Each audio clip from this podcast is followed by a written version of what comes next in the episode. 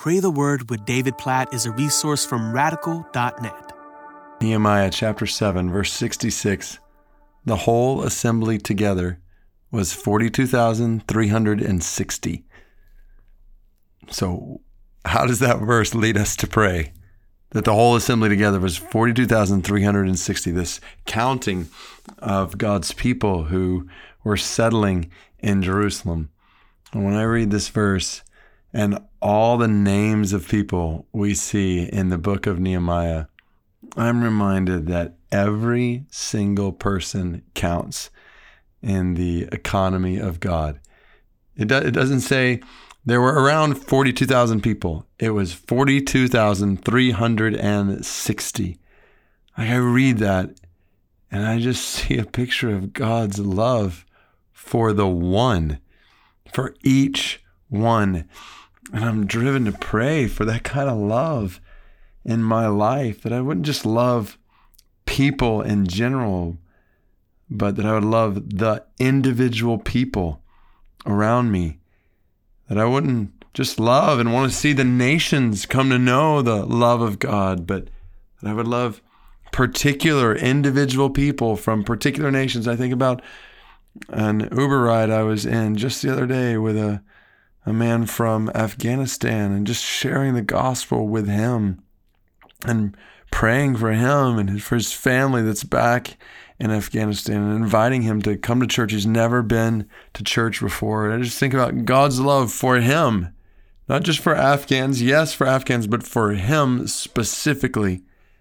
And so, can we just pause and pray that God would help us to love individual people around us, even as we're reminded today that God loves each one of us, that God loves you, like personally.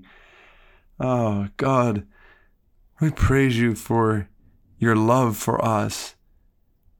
We praise you for your care for each one of our lives. God, I praise you for your love for my life. Even just the fresh reminder that you gave me in prayer just the other day on my knees before you, just hearing you say in a fresh way by your spirit according to your word. You love me and you're for me and you're with me. God, I, I pray that over every single person listening right now, all who've put their trust in Jesus they would hear you saying that over them right now, specifically, individually, not just everybody who's listening to this podcast, but but each of them, they would hear you saying to them, you love them, you're for them, you're with them.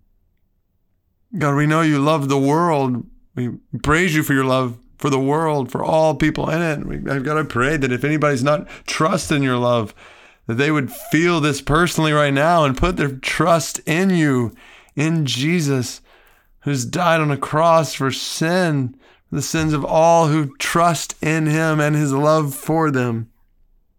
And God, oh God, we praise you for your love for each of us and for your love for all the peoples of the world. So, God, we pray today for Tunisian Arabs in Tunisia, 10,917,000 approximately. You know if it's 10,917,422 or if that number just changed to 423, even as we're praying. You know every single one of these Tunisian Arabs. God, we pray. There's as far as we know, 0.0% of them are followers of Jesus. God, we pray that you would change that. You love each one of them. God, we pray for the spread of the gospel to Tunisian Arabs, the spread of the good news of your great love in Jesus. God, we pray for the spread of your love to individual Tunisian Arabs, to all 10 plus million of them. You know exactly how many there are. God, we pray that they would know your love for each of them. And God, you would help individual ones of us to go and to take the gospel to them in each one of our lives to live for the spread of your love among all the individuals of this world. God, we praise you for your indescribable, unfathomable love for the many, for the one, for each of us, for the nations. So help us to live, spend our lives spreading this love even as we spend our lives enjoying this love. In Jesus' name we pray. Amen.